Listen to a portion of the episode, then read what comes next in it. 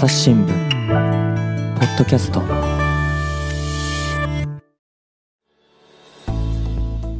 朝日新聞ポッドキャスト朝日新聞の木下光大です本日のゲストは科学未来部の木比彩香記者です木比さんよろしくお願いしますはい、よろしくお願いします。はい今回のテーマなんですけれどもアンドロイドはい。スマホじゃないですけれどもそうですね。スマホのアンドロイドではなくて、でロボットロボット、人型ロボット。人型ロボットのことをアンドロイドって言うんですよね、はい。はいいやこれまた夢のあるテーマですけれどもね、皆さん夢持ってますか？アンドロイドに。夢夢しかないですね。はい。いや、これが最近、まあ、あの、ちょくちょくかなり出来のいいアンドロイドが増えてるっていう話題をですね、今回聞いていきたいんですけれども、はい。きびさん、今回取材したロボットどんなものですか？はい。えっと、私が実際に、あの、間近で見させてもらって、はい。取材をしたのは2体アンドロイドありまして、どうなんでしょ一つが、あの、若い女性の姿をしたアンドロイドうはい。が、あの、受付とかでこう活躍しているうんうんうんうんうん、活躍というか、実験的に活躍しているんですけれども、はいその姿とか、うんうんあとあの、有名で皆さんご存知だと思うし、政治家の河野太郎さん、はい。河野太郎さん。売り二つ。つのうん。アンドロイド。これがおひれ、お披露目があの、去年の10月ですね、あの、うん東京であったので、それを見てきました。へー。やっぱり今のアンドロイドで喋る？えっとですね、あの、河野太郎さんのやつは、事前収録されたご本人の声はい。と、あの、うこう動いているロボットに、バックヤードから河野さんが、うんうんうんこう、アフレコじゃないですけれど、あー、当てれこあの、。当てレコですかね。なんかあの、あ声を当て当てレコですよね。うんそうですね。あの、一緒に、同時にその会場の中にいるんですけど、うん。当てられるということを。されたんですね。うんうんじゃあ身振り手振りはロボットがしてるっていう感じで。ですね。ただこれも、あの、自律的に AI が動かしてっていうわけではなくて、ある程度パターン化された動きを見せていただいたので、うんうんまあ、完全にあの自律的に動く Android っていうわけではなかったんですけれども、あの、この河野太郎さんの場合は、まあ、ご本人の身代わりとなるようなものを作るという、あの、目的で作られていたので、まあ、そういう意味では、見た目はかなり、似てましたか？あの、ツイッターなんかにもご本人がツーショットを上げられてましたけれどもね、あの、割と似てるなというふうに、あの、一見してこう、パッと見た瞬間から、おーっと存在感を、ありました。はい、受けま。したね。それなんか演説かなんかしてるんですか？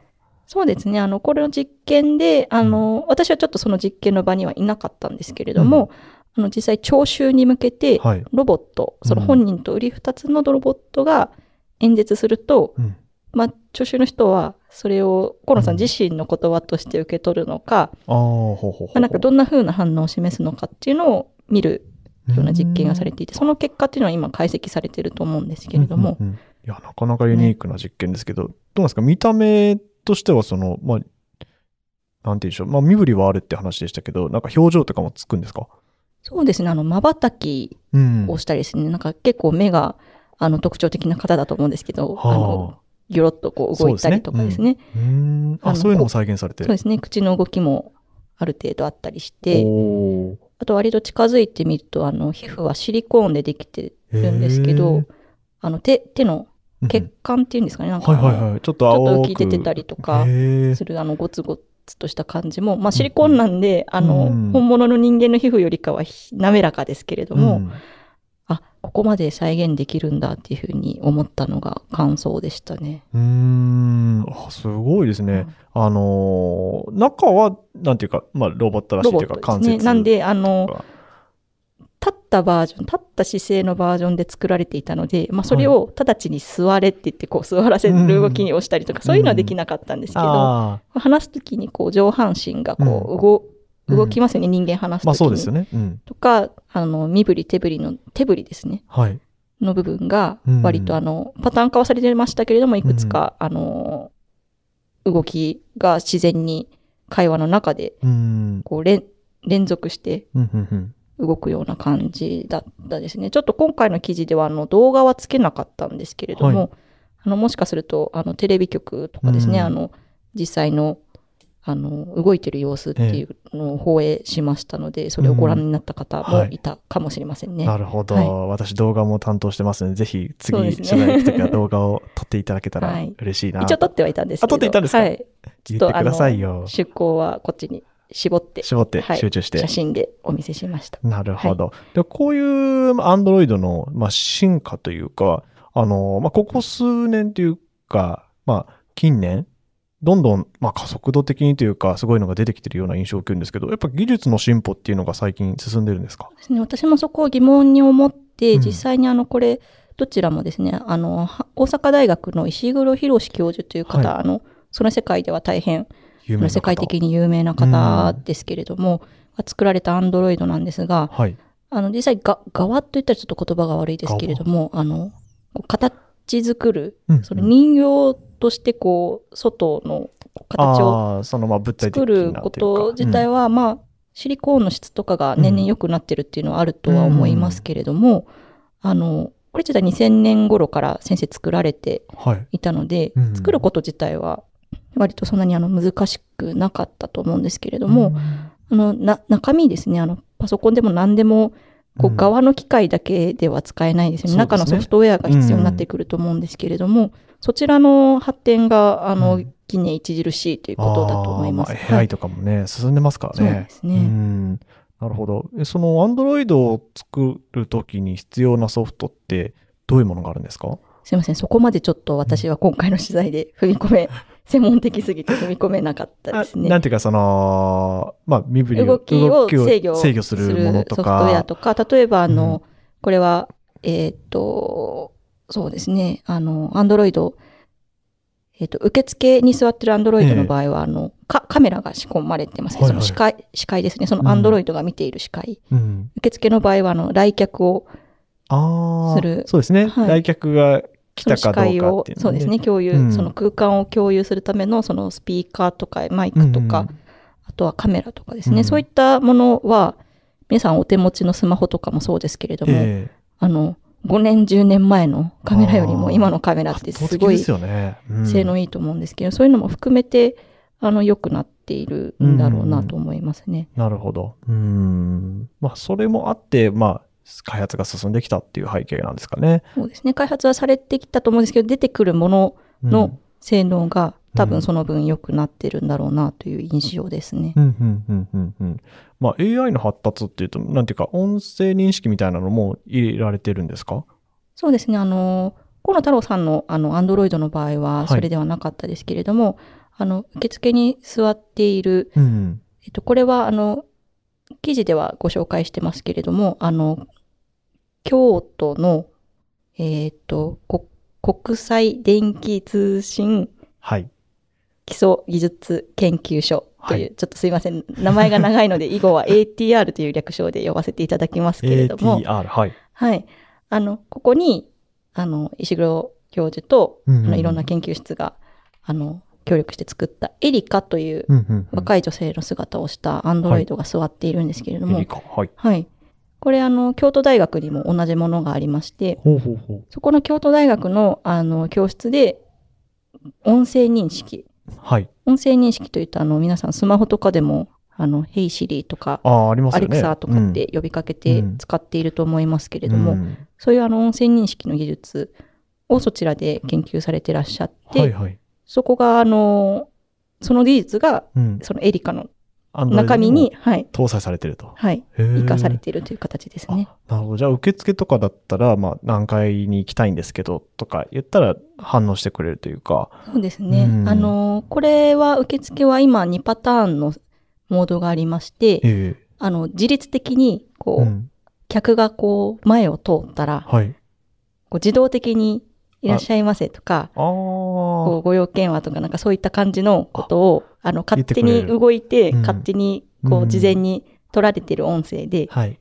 案内してくれる。案内してくれるモードと、あの、個別に臨機応変にしなきゃいけないパターンってあるじゃないですか。うんそうですね。そういう時は、あの、遠隔で操作している受付の人がいるんですね。もともとあの、受付に座ってらっしゃった方が、あの、ずっと見てらっしゃって、うんで、あの、切り替えてですね、あ、の、その方の声で、あの、スピーカあ、なるほど、スピーカーとで。お話しして、でも、あの、その間、うん。エリカさん、あの、別にうん直立不動で、こうやって喋ってても、お ちょっとおかしいんで、そうやったらもうスピーカーでいいじゃんって話になっちゃいますもんね。うなんで、あの、簡単な操作で、動きもあつけてつけて。はい。へえ、ちょっと面白いですね。アバター的な感じで。そうですね。なんでいろなんなものを、まあ音声認識もそうですし、組み合わせて、形作られているっていう感じですね。え。うーん。いやーなかなかちょっと試してみたいなっていうか、話してみたいあなっての、行けば感じしますけど。受付にいるので対応してくれますね。あの、私も最初ちょっといきなり泳ぎ始めたんでびっくりしたんですけど。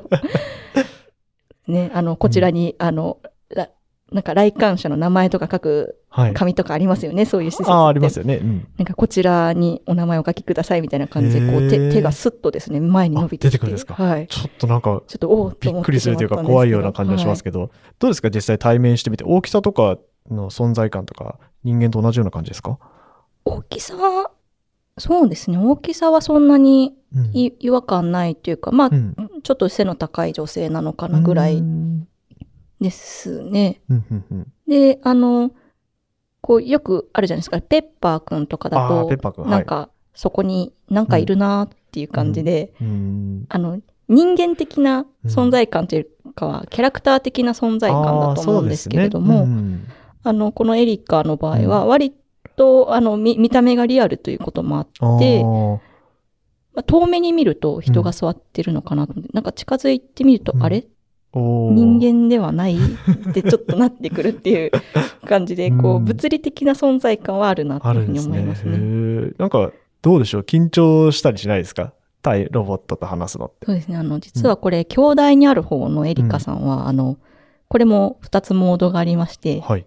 話しかけるとうん、ふんふんとかそうなんですねって言って、こう、相槌を打ってくれるような、うんうんうんあの、傾聴、傾聴モード。傾くに、はいあの、聴覚とかの聞くっていう字を書きますけど、あの、お話を聞く傾聴モードっていうのと、あの、面接官モードがありまして。面接官モーはい。ド、怖いですね、ちょっと。そうです。あの、多分、兄弟という環境なので、そういうモードで作られたと思うんですけれども、あの、まあ、我々も入社するときは就職のために、うん。あの、面接受けましたけれども、まさにそういう内容の、ことを。はい、ことをえなんか聞いてくるんです質。問してくるんですか？質質問してくるんです。学生時代に頑張ったことなんですかとか。あの、志望動機は何ですかとかですね。怖いですね。聞いてくるんですけど、ちょっとそれを体験してみなよって先生方に言われて、あの、一人研究室の、あの、はいエリカさんと対面して座って。面接をしたことがあるんですけれども、実は。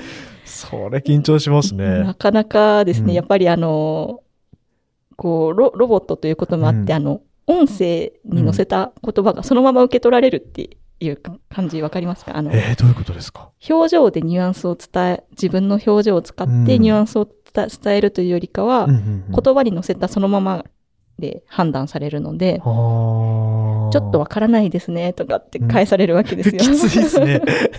そうなんです。ああ、ちょっとこの言い方じゃ伝わらなかったな、とか。まあ、そういう感じで、あの、一部、兄弟の学生さんになんか実際に練習で使われたりっていうことは実験的にあったようですけれども、確かにそうですね。うん。それ途中で傾聴はしてくれないんですか？自分があの、話して途中る時にでちょっと切り替えるっていうことはなかったですね。あないですねの、そんな都合よくふんふんとは言ってくれなかったですね。自分が話してる時だけふんふんみたいなのはないですね。あの、ちゃんとそのモードで話すと、うんあの、ふんふんって言ってくれうるん本当感じにになりますね。あ飴とムチというか、そうですね。厳しいかと思わせてね。はい。うんいろいろ、まあ、モードがあるっていうのはちょっと面白いですね。ちょっと面白いですね。まあ、なので、あの、用途で使い分けがうん今なされているっていうことですね。確かにそうですね。まあ、その先ほどおっしゃられたように、その、まあ、システムの部分というか、ソフトウェアの部分が発達するっていうことになると、その同じ外側の体を使っても、その、まあ、用途によって切り替えられるっていう可能性が感じられますよね。ね、例えば、あの、変なホテルとかって一時期話題になりましたよね。うんあの、受付に。あれはあの、自律的に受付ロボットいまこう。喋るとかっていうよりかは、もう事前に決まった動きをするようなタイプだと思いますけれども、まあ、あれも用途に合わせて姿、うん形、モードっていうのが多分あると思いますし、そうなんですね。ななんでも、あの、あ、あれが他のモードがあるとかっていう意味ではなくて、あれはもう本当に受付に置くために設計されたうんうんうんものだと思いますし、なんでもそうだと思いますね。あの、河野太郎さんの場合は本人の身代わりになるっていう目的うんうんで作られているので、そういう仕様になってると思います。ええあの、人間、そっくりそのまま万事に対応できるアンドロイドを作るっていうのは、まだそういう、うんまだというか、まあそういうことを目指されててるかどうかもわかりませんけれども。そうですね。まあ、いろんな使い方が考えられると。いうことなんですね。うん。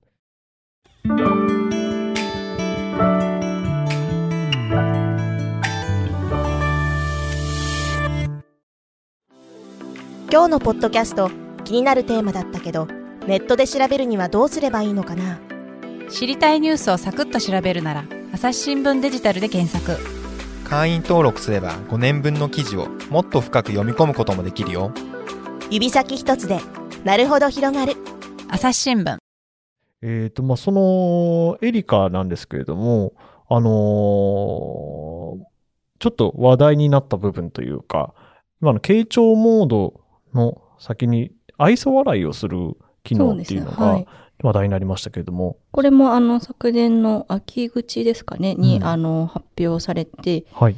あの、その兄弟の音声認識の方を扱っている教室で、あの、傾聴モードでですね、実際にあの、介護施設なんかで高齢者向けに、うん。あの、傾聴モードで話を聞いてもらうとどう、どうなるのかっていう、ん。あの、実証をしたときにですね、あの、これ自体あの、エリカをそのままよっこいしょって持っていったわけではなくて、あ、違うんですか？そうなんです。あの、これ、えっと、記事にもちょっとロボットの写真載せてるんですけど、はい。あの、み机の上に乗るサイズのミニマムな、ちょっとデフォルメされたキャラクターっぽい、はい。あの、お人形さんがあって、そこに、あの、その、傾聴モードの、その、システム自体は同じものを載せてあ、持ってってはい、あの、お年寄りの方に話してもらうっていうことがあって、割となんか皆さん使われ、気持ちよく使われたのうん。へーなんですけど、うん。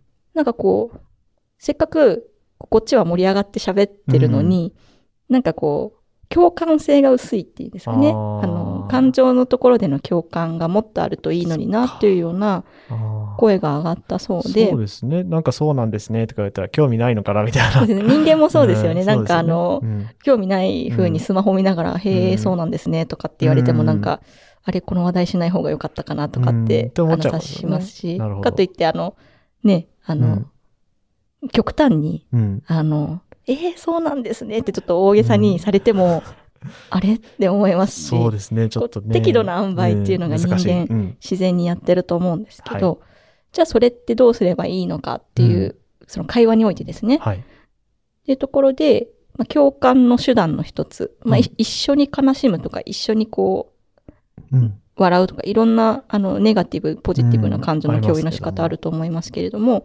まあ、その中でもとりあえずまず笑い、うんうんうん。で、その中でこう、共感のコミュニケーションに使われるのは愛想笑い。っ愛想笑い。うん。ていうことで、それをどうにか、そうんのエリカに身につけさせられないか、という研究をしてたんです。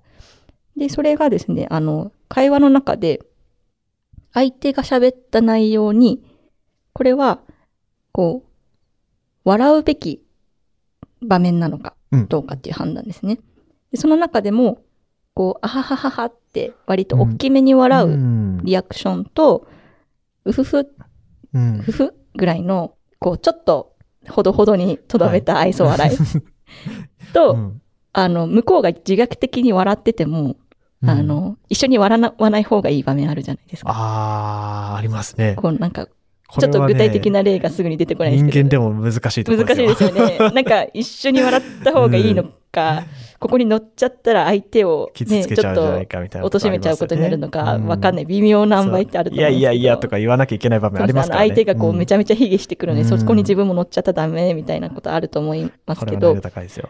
まあなんかそういう場面で、こう笑わないっていう選択肢も必要ですよね。なるほど。あ、はいちゃんと相手が笑ってるのを理解した上で、あえて笑わない。認識、相手が笑ってるって認識してても、うん。自分はそこに同調しないっていう選択肢、その3つですね。大きく笑う、ね。うん。ほどほどでうん愛想笑いにとどめる、笑わないっていう3つを、こう、せ正確、正確にというか、うん。こう適切に選べるようにシステムを組んだんですね。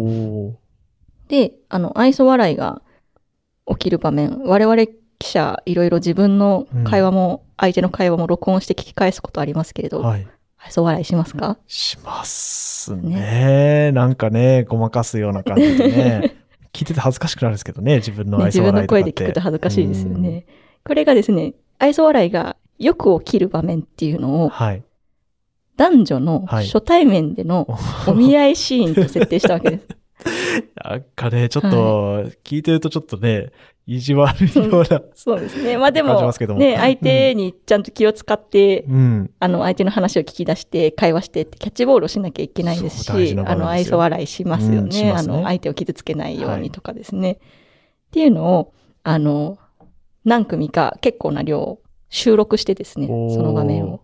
それをあのデータであの機械学習させて、うんで、その人間が実際、こう、どういう会話の時に、その3パターンの中で、どういう反応を返しているかっていう学習をさせて、うんそれをエリカに移したわけです。なんかその実験結果だけでも十分なんか心理学の研究に使えそうですね。例えばそういう視点で見れば面白いですよね。なんか面白いですよね男女がどういう場場面で愛想笑いしてるのかそれだけでも面白いですよね。うんでそれを機械でやってしまおうということなので、うん割と面白くてですね、はいあの、その研究成果が最初論文で発表されるので、はい。あの論文なんで英語なんですね。うん。で、最初日本では大々的にあの発表されてなかった研究成果だったんですけれども、うんこれがなんかイギリスのですね、あのうん。報道機関に、あの受けまして、かなりあの、え英語の文字を使った媒体で、うん。結構ロボットが笑ったみたいな感じでですね、うん。大きく取り上げられて話題になったんですへねー。あ、そうだったんですね。それで、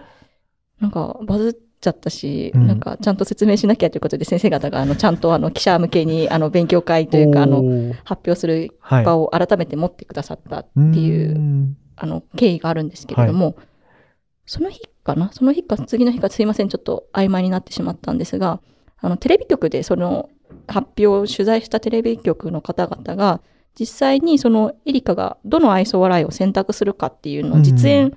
あの記者に向けてしてもらったので、はいその様子を放映したんですね。はい。すると、あの、我々は、あの、新聞なんで、ちょっと時間が、掲載時間遅れると思うんですけれども、まあ、あの、私もそんなに焦って、うん。あの、オンライン紙面でうん。先んじて急いでとは思ってなかったので、あの、放映を見ながら作業をしていたらですね、はい。あの、割とその後からうん。SNS がうん。炎上してしまいまして、おー炎上というと、あの、なんか、若い女性の姿をしていますよね、そのアンドロイドがそうで。すね。うんで、研究者の方は男性だったんです。で、あの、まあ、愛想笑いを選択させる実演なので、うん。研究者の方が、あの、いろんな会話のパターンで実演をしてくださったんですけれども、はい。あの、例えばですね、えっと、まあ、前々から行きたいと思ってた店うん。に並んでたら、実は開店日が別の日で、うんあの、その日開かない日でした、ははは、みたいな感じで、うん。こう自虐うんですね。違くね笑ったんですね。で、そうすると、ふふふ、そうなんですね、っていう、その愛想笑いの選択になったわけです。はいっていうシーンを、こう、流れた時に、うん。割とあの、男性の話を、こううん。一方的にこう、聞いて、ふんふんってこう、女性に言わせるような、あの、女性にこう、傾聴を強いるような、うんなんかそんな役割のロボットなんじゃないかっていう感じのうん。ご意見ですね。結構、あの、炎上っていうか、わーっと意見がうん。噴出しまして、で、私その時に思ったのが、はい。まあ私自身の個人的な話にはなりますけれども、はい。はいあの、まあ普段は割と性別役割分業とかそういうものにうん。真っ向から反対するようなうんうんうん。生き方をしてたり考え方をしている人間なんですけれども、はい。取材をしている間っていうのはその視点を持ってなかったんですね。ああ。まあ、そもそもなんで女性の姿にしようって話になったんでしたっけ？このロボット。これは、ですね、あの、ちょっと経緯を説明しますと、最初に、あの、このエリッカが、あの、設計された段階の目的なんですけれども、まあ、自律的に人と会話うん。をするアンドロイドを作るっていうのが目的だったんですけれども、その前の先行研究でですね、はい。なんか人ってなぜか、こう、人間、生身の人間と話すよりも、えロボットと話す方が、なんか、好き。あの、そっちの方を好むことがある。ずっとじゃないですけど、好むことがある、場合があるっていうのがありまして、え。はい。なんで、あえて、こう、実在の人間をモデルにしなかったと言いますか、うーんちょっ。と少し人間離れした整った顔はいはいはい。にしているんです。その CG で作って、その平均的、あの、美人顔って平均的って言われますよね。あのん整った顔に設計して作っているのがエリカなんですね。はい。なんで、あの、見た目は、あの、うん若いうん美人美っていう感じの見た目になるうんわけです。ちょっと、そうですね。あの、うん相対すると、もしかするとちょっと気味が悪いかもしれないぐらい整ったうん。形をした人で、はい。で、兄弟の研究室には、まあ、残念ながらあの、今の日本の状況だと理系の女性人材がどれだけ大大学機関にいるかっていうとそんなに多くないですよそうね。ですね。で、実際研究されている当事者の方は男性の方が多い。ってなると、どうしてもそういう構図になってしまうわけです。あの、こう切り取った時にですね、男性。が女性ロボットを開発していて、うんで、話す時にそういう構図になってしまう。うんでも私は当初はその研究成果っていう入り口から入っていたので、そうですね。そういう目線ではその場面を見ていなかった。はい。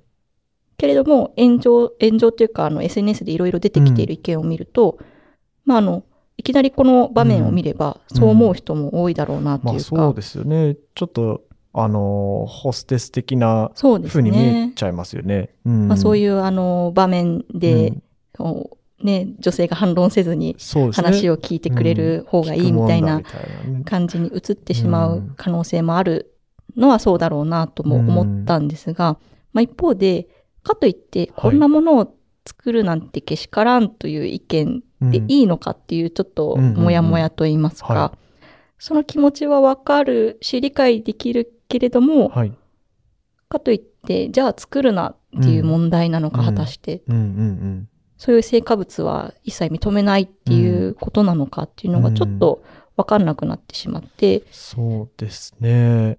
なんでしょう。それを作ったこと自体は、なんていうか話しやすい姿のロボットを作って、まあ、あの、先ほど言ったように、まあ、高齢者の方とかに、まあ、そのコミュニケーションだったりケアみたいな、ねまあ、目的もあるわけじゃないですか。まあ、共感性を伴ったコミュニケーションに近づけるっていう、近づけるっていうことで歩っていうことですね。んそうですね。なので、これで完成ってわけじゃなくて、あくまでまあそういうことができるロボットを作ってみましたっていう段階だと思うんですけれども、なんで、それを作ることの一つ一つの論理っていうのは別に間違ってはないんじゃないかなっていう気がしますけども。はい。うん。でですね、そこでちょっといろいろ、あの、実は社内でもはい。いろいろ検討したんです、この時。あのこ、れ出すかどまうかっていうんですかだそうなんですよ。ん私たの場合は、うんその、まだ SNS でてない、意見が出た時は記事にな、書いてましたけれども、はい。で、ほぼ完成というか、うん形もできてたんですけれども、世に出していない状態でそうで、すよね。それを解決、そのモヤモヤを解決せずに、うんこの記事を出すことが果たしていいのかどうかっていうこともん確かにストレートニュース含めて、と出すことが、そうなんです。こんな研究成果が上がりましたっていうふうに出すのが果たしていいのかっていうことと、うん。こういう意見があることに対してどう思いますかっうん。ていうので、社内の部署内でいろんな方々はい。が意見されたんですね。はい。で、私自身はさっきあの申し上げたようなモヤモヤを持っていたので、うんですねまあ、あの、じゃあこのモヤモヤの正体を明かす取材をすればいいんじゃないっていうふうに上司に、あの、助言いただいたのもあって、はいあのそういう、あの、社会と科学技術との関わりうんですね。を、あの、ご専門にされている、あの、これは専門用語で言うと、すいません、お待ちくださいね。はい。えーっと、東京大学の桜治教授という方はい。に、あの、取材を申し込んでご意見を聞いてみました。はい。はい。で、そうすると、まあ、あの、つまり、ロボットとか AI っていうのは、うんあの、社会の鏡なんですよっていうことをおっしゃってくださったんですね。社会の鏡ですか。はい。で、この、例えば、あの、AI とか、今話題になっているチャット GPT もありますよね。はいはいはい、ありますよね。あれも、あの、こう、例えば、これこれについて教えてくださいとかって言って、こう、結論を出してくると思うんですけれども、はいそれが間違ってることがあるんですよ。ああ、よく言いますよね。はいなんか、知ったかぶりですごい、それっぽいこと言うけど全然違うみたいなことありますもんね。でもそれって、うんその、AI とか、チャット GPT が、こう、うん意図的にそういう情報を出してるんではなくて、はい。そういう情報が実際にあのネット上しっかりこう社会の中にあるので、うんそれを収集して解析した結果がそうなってるわけですね。うんなんでその根本的なその原因はうん社会にある情報とかそういうものが間違っているっていうことになるわけです。なんで、こう何でもこう社会、今のある社会を土台にこう形成されていくのが科学技術なので、うん。まあ、あの、つまり社会の鏡っていうのは、うん。人間の社会が今持っている格差とか差別とか、うん。女性に限らずですね、人種問題とかもそうですけれども、うん。そういうものを吸収して出てくるもの。なので、こう社会の鏡なんですよ。なんで、差別的だからこういうものは作らないでおこうっていうのは、うん、まあ、あの根本的な解決にならない。うん。それだったら、こう社会には、まあ、こういうものが出てくるっていうことは、社会にこういう問題が未だにあるっていうことなんだから、うん。そっちを解決しましょうっていう、その、問題をこう見つけるための機会にするのがいいですねっていうお話をされていてう、ん。これは私は非常に納得できるご意見だなというふうに思って、あの、記事にしておりましうた。ん、そうですよね。なんでその AI が差別的な言動をもし答えとして導き出したっていうことがあるとすれば、それはもう人間社会にそういう言動が溢れてるからっていうことですよね。そうですね。その、うんそう思ってる人がそれなりの数いて、うん。そういう意見がもうすでに表出しているので、うん。それを、まあ、集めているっていうことですよね、そうなっ AI とかがで。すよね。うん。じゃあこのエリカの場合はどうすればよかったんですかね。そうですね。まあ、これ実は、あの、その後研究者の方に、えなんかこれ炎上してますけど、みたいな感じでちょっとお電話してみたんですけど、うんはい。私は個人的にですえ。ね。えあの、それとするとですね、まあそういう反応が出るっていうのは、うん。あの、理解できますっていうふうにまずおっしゃえっていて、うん。まあただあの、これ男性バージョンうん。で同じくちょっとこう、整った顔で、ええ。っていう同じコンセプトで作ってやれればうん。まあいいですけれども、まうん。あそんな時間もお金も、うん。そのないまあ実際ない一個作るの大変ですからね。なんでその男性女性、うん。もしくは中性、男性でも女性でもなく中性っていう、その全てのパターンを検証することは難しいけれども、うん。まあ、どういう設定で、どういう受け答えをするのが社会に受け入れやすい、受け入れられやすいうんうんうん。設計なのかはい。っていうのを、まあ、検証する、あの、対象にしたいですねっていうお話をされていて、うん。なるほど。まあ、。つまりまあそういう、あの、SNS で反応が出たっていうこと自体も、あの、社会の反応自体がですね、うんあの、研究対象になっているっていうことですね。うん、そうですね。やっぱりあのーこの映像だけ、そのアイスバレスの映像だけ見ると、あ、これをなんとか売り出すみたいなイメージに捉えがちですけど、まだこれも一つのアンドロイド研究の中での、まあ、山何号あるのかわかんないですけど、まあ、2号目、3号目とか、ってわけですよね、一部で。うん。ここからどんどん続いていくというかね、これをもとにさらにっていうまあ、ことなんですかね。こ声色と姿形を変えれば、まあ、そのまま、あの、男性に、もうそのままなるのかっていうのはまたさておき、うんあの、しようと思えば技術的にはできるわけですよね。ねうん男性も別に話を聞くときにね、私は女性で木下さん男性ですけど、はい愛想笑いされますよね。うっん、そうですね。うんていううんことですね。確かに。はいうんなるほど。じゃあそこも見越見越してっていうことまで言っていいのかまあ、分かんないですけど。見越されてたかどうかはちょっとわかりませんけれども、まあ、あの、そういう社会の反応が出たということは、まあ、まず、その社会に受け入れられやすい設計すにするためには、どうアップデートすればいいのかっていう問題が一つと、はい。あとは社会の側の問題ですね。その、うんうんそういう意見が出るっていうことは、うん。まあ、あの、私も経験がないわけではないですけれども、まあそういう女性に役割を求められる、押し付けられてしまうような、こう、場面っていうのが世界に、ああの、この社会にありふれているっていうことの少佐だと思いますので、まあそっちの方を、うん。こう社会の側をどうアップデートするかっていう方も、あの、それは、あの、研究者の方、うんそのアンドロイドを研究されている方うん。が解決する問題ではなくて、うんあの、私たち全体がどう解決するかっていう問題だと思いますのそうで、ですね。うんまあ、こんなものを作るなんてで終わらせるんではなくて、うんうんうんでまあ、こういうことに嫌悪感、不快感を覚える人がこんだけいるっていうことはうんどういうことなんだろうっていうところまでつなげないうんと、うんうんなんかもったいないかなというふうにはそう思いますすでね。ね。うん。そうですね。やっぱりこれだけ発展している技術なので、まあ、これを踏まえてですね、もっとより良くなっていけばなというふうに思いますね。うん。まあ、あの今回、朝日新聞ポッドキャスト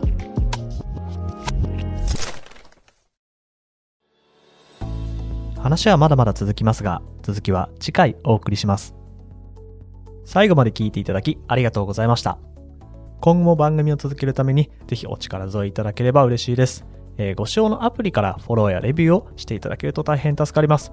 また、概要欄にありますお便りフォームから、この番組に対するご意見やご感想、リクエストなどもお待ちしております。それでは、朝日新聞ポッドキャスト、朝日新聞の木下光大がお送りいたしました。またお会いしましょう。